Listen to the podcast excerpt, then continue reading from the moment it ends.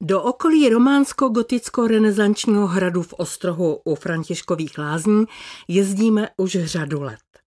Vždycky tu pookřeju, že by měl pravdu jeden z dalších věrných a že jich je, který přijímá čarodějné schopnosti a říká, že tu proudí silná pozitivní energie – za kostelem svatého Wolfganga, který stojí na protějším strmém břehu Slatiného potoka, dokonce letos na jaře objevil pomocí rozpravy s kamenným sloupkem v kostele a svými krystaly místo pod zemí, kde se skrývala dosud neznámá hrobka. Když ji otevřeli, našli tam čtyři kostry, které, nikdo neví proč, nebyly pohřbeny s ostatními majiteli hradu uvnitř kostela – Zázrak, kdo tomu věří, má důkaz a kdo ne, může přemýšlet, jak to asi bylo. Zázraky, o které se však postarali dobří lidé, se ale v kostele svatého Wolfganga dějí. V dezolátním stavu ho v roce 2016 převzali od plzeňské diecéze místní nadšenci a za pomoci sbírek a později i dotací mu vracejí bývalou krásu. Je zapsaný v seznamu našich historických kulturních památek prvořadého významu, takže to vůbec není jednoduché. Zkušení restaurátoři dali dohromady velmi zvláštně řešenou třípatrovou půdu. Kazetový strop bez podpěr, jediný svého druhu v Evropě, je také hotový. Díky němu je tu nádherná akustika. Střechu má kostel celou novou, stavba je oddrenážovaná. Uvnitř je přeložená podlaha. Přibyla další krásná vitrážová okna s podobami těch, kteří je sponzorují, stylizovaných do podoby svatých. Je mezi nimi například další obdivovatelka Séberku, herečka Ilona Svobodová. Právě teď kostel svatého Wolfganga dostává nový kabátek. Pokaždé, když sem přijedu, vhodím do kasičky, stejně jako další návštěvníci, nějakou drobnou částku.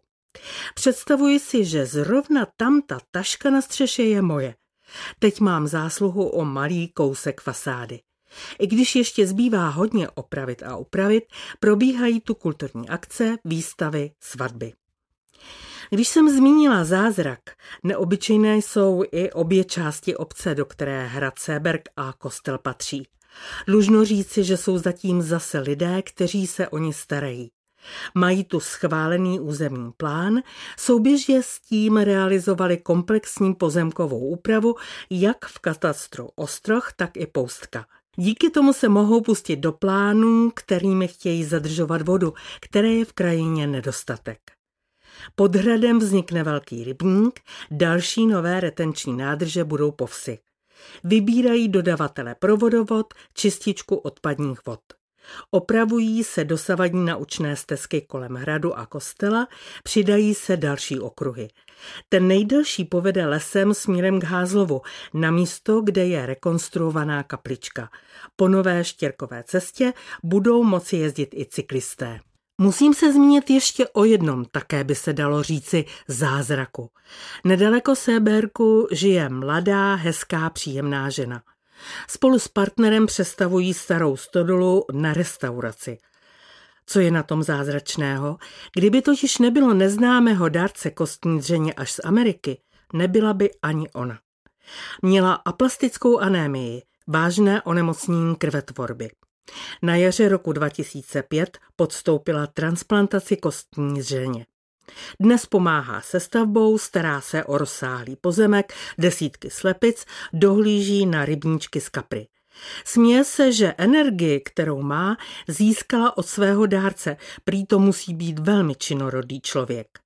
Je velmi vděčná legendárnímu primáři Kozovi, který u nás stál u zrodu transplantačního programu kostní dřeně, všem lékařům a sestřičkám hematologicko-onkologického oddělení Plzeňské fakultní nemocnice. Se současným stavem Karličky, jaký tu stále říkají, jsou velmi spokojeni. Při nedávném setkání s ní jsem také pookřála. Přeju lidem v okolí Séberku všechno dobré. Oni tu pozitivní energii předávají dalším.